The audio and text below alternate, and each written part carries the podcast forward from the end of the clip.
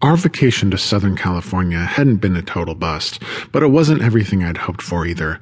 When the guys and I loaded into Jordan's vintage convertible and hit the road from Omaha on a straight shot towards the west coast, we had big dreams. Meet some cute boys, make new friends, have a few stories to share when we returned home. And sure, we kind of did all those things, but it wasn't like the movies.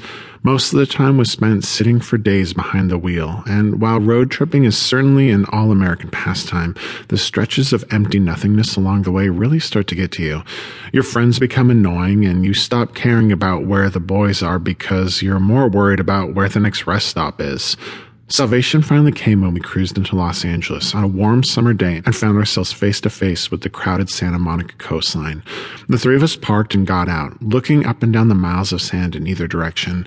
There were beautiful people everywhere, lying out on blankets, sleeping under umbrellas. Surfers cut their way through the water like tiny dots of black against the flickering jewels of sunlight that dance and play on the tips of blue waves. It was a real life miracle, an oasis in the desert of endless gray highways between here and home. But, like everything else in life, we got used to it. It's three days later and we are still laying out on the beach, wondering why our trip wasn't coming together like a movie montage with some fun beachy rock song playing loudly over the top of it. The truth is, where you are doesn't change who you are, and we are coming face to face with the fact that deep down, we might just be really boring gay men. Do you ever feel trapped? I ask out loud, lying on my back as the sun kisses my already tan skin. Jordan and Sam are on either side of me, and both guys seem to answer without words. We don't need to say it because we're all thinking exactly the same thing. So, how do you change it? I add, a follow up to my already unanswered question. More silence as the waves rumble softly against the shore and a lone seagull calls in the sky. Finally, Jordan speaks up. We need adventure. I can't help but laugh, a smile crossing my lips beneath my jet black sunglasses. Then what do you call this? I don't know, he says. Maybe adventure comes from the inside, ah, I offer. Not where you are, but what you do when you get there. I'm pretty happy with my tan, Sam adds. I laugh again. Okay, sure, me too, but we are heading back home tomorrow and we've got nothing to show for it. My tan, Sam repeats. A tan is only skin deep, I tell him, wisely. Now all three of us laugh. I wanted to have some stories, you know, I explain.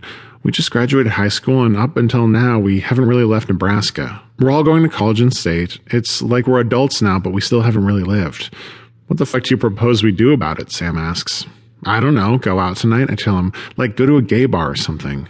Jordan rolls over on the blanket and faces me, propping himself up on his arm. Newsflash, we're all 19 and 20. How are we going to get into a bar? I sit up and look to my left, far, far down the beach where the shops become stranger and sometimes less than legal, the point where Santa Monica turns into Venice Beach and all bets are off.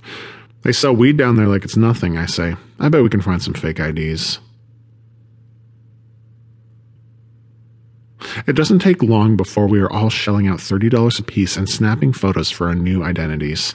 The man helping us is young and fun, a surfer dude who's surprisingly handsome for being covered in tattoos, with more piercings than I can count. His shop is only a small walk up the main drag of souvenir stands and bong boutiques that line the graffiti covered boardwalk. So, where is the best place to go out and get a drink around here? I ask him as he lines up Jordan against a stark white background for his shot.